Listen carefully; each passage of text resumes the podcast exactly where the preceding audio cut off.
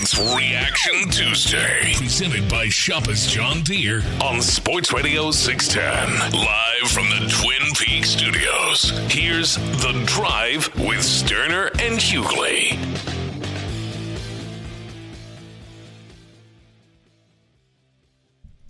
All right, Ron Hughley is out. Patrick Creighton is in.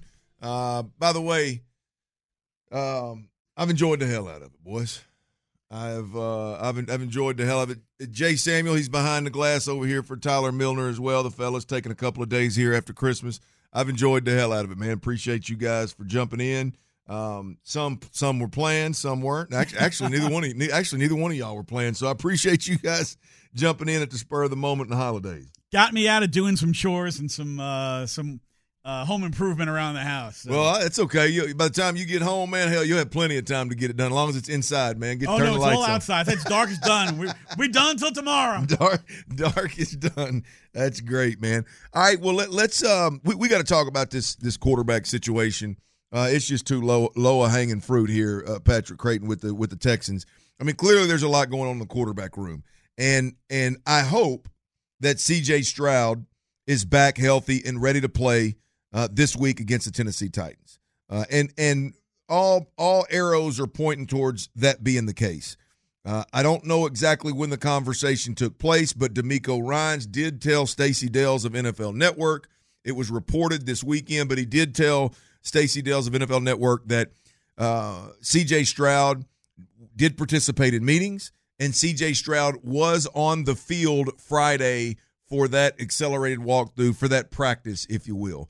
Um, I don't know how much he participated in the practice, but he was literally on the field. And Patrick, to your point, um, part of the concussion protocol and the exit, if you will, part of that is getting back on the field in some degree, in some capacity, is part of actually being uh, cleared by the NFL. And so I don't know if that were strategically done by the, the Houston Texans, but getting that done Friday, if that is a box that needed to be checked, getting that done Friday so that then you start this week, whenever it is they start this week, because it was the Christmas holidays. I don't know exactly what the schedule looks like, but whatever, getting that out of the, that part of that box checked, if you will, for concussion, protocol before you start the Tennessee Titan week, I'm here for. I think I think it was a good idea. And okay, it's important. It's important that they have him healthy, right? This offense doesn't function without him.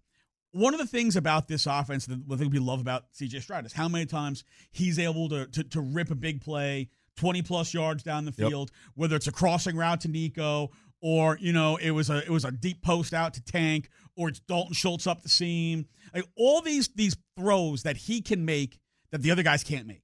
Uh, look, I, I know I'm going to offend all the Keenumites out there right now, but the truth of the matter is, Case is kind of at the end of his career.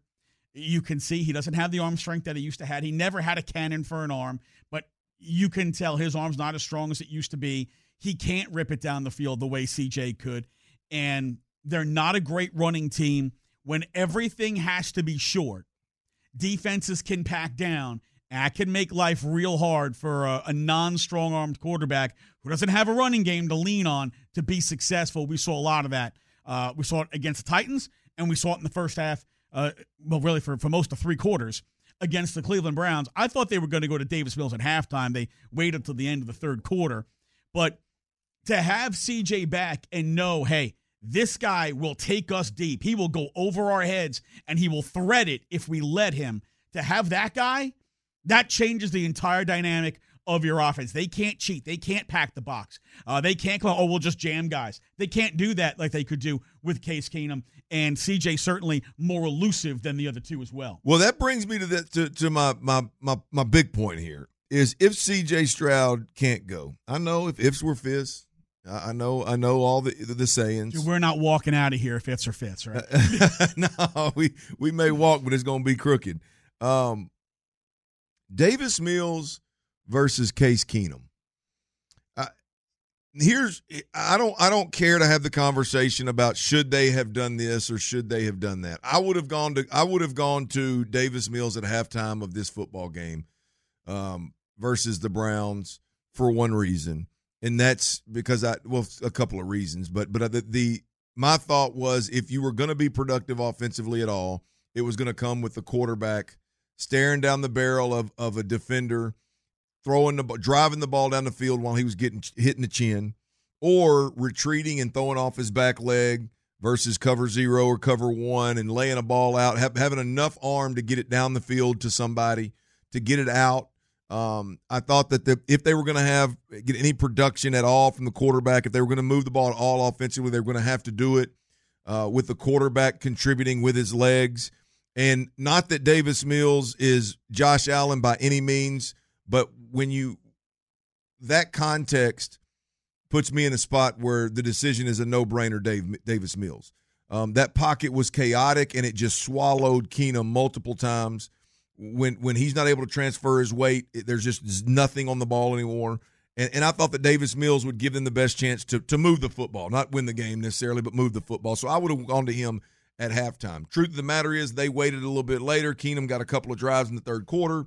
Boom, Davis Mills goes out there and make of it what you will. They pulled they pulled Myles Garrett, they pulled Za'Darius Smith. Davis Mills drives him down on two touchdown drives. They come back, boom. Myles Garrett comes back in. Za'Darius Smith comes back in. Joe Flacco comes back in, and it's a little different game. So I don't necessarily want to look at it and go, well, Davis Mills played well versus Case Keenum. But I do believe that you we saw enough from Davis Mills to go, that's a little bit of a different product than what Case Keenum brings to the table. Davis Mills made three throws to the sideline that Case ain't even trying to make. Case knows his limitations. He's not even trying to make those throws. So I ask you this, Patrick. If you had to go into a game this week and there is no CJ Stroud, he's still not cleared, you riding with Davis Mills or you riding with the veteran with all the experience in Case Keenum versus this team now? It's not the defense that the Cleveland Browns bring to the table. It's the Tennessee Titans. Different story. Who you riding with this week? They've beaten the Titans with Case Keenum yes. already, right? Yep, but yep, yep. Case also put them behind the eight ball with a really bad pick six. Yep. They got a tremendous defensive effort to win that game. I think the defense helped win that game far more than the offense did. After watching the way Case played this week, I think I'd roll with Davis Mills. I think I can do more offensively. I can at least have the threat that I can do more offensively with Davis Mills than I do with Case Keenum. I was always concerned about Case going all the way back to training camp. Why are they signing an extra quarterback to throw the football? Why is Case not throwing so much? Yeah. And I wondered, you know, is, is Case's arm bothering him? Is is it is he have an injury or something? And for him to be inactive basically all year long, made me want uh, is, is Case's arm, you know, just kind of shot at this point. Yep. Haven't seen much from his arm the whole time he's played. I think the book is out now. There's no more element of surprise with Case Keenum. You got to have a quarterback who throw the football. Well, I, you know, Patrick, I, I think I'm big on the veteran quarterback that's seen everything. So I had no problem with them going, jumping Davis Mills and going to to Case Keenum before the Titans game. We hadn't seen him. We didn't know exactly. Now I feel like physically you're just you're just Davis Mills brings more to the table and gives you a chance eh, to, to, to win a game. If if if you were plugging somebody into San Francisco's offense, like I'd want Case all day. I mean, I, there's just there's there's a level of I've seen it all. I'm gonna be patient. I'm not gonna blink when adversity hits. I'm not gonna be asked to make a bunch of throws under because it's not a case. If you give Case a good clean pocket where there's nobody within three four yards of him, he can make all the throws. Now he's not to drop back and throw it 75 yards clearly, but you should not complete a ball beyond 50 yards down the field if you're doing things on time, on schedule, on rhythm. He can make all those throws. The problem is, is when that pocket starts collapsing, balls get tipped. He can't step and, and, and transfer his weight. Now the ball dies too early. The accuracy's out the window. The timing's out the window. And and, and it, I've seen enough the, uh, the last two ball games with Case Keenum to where I just believe Davis Mills gives you a better chance to win ball games if you need because the the backup quarterback that decision is going to be very could end up being very critical moving forward.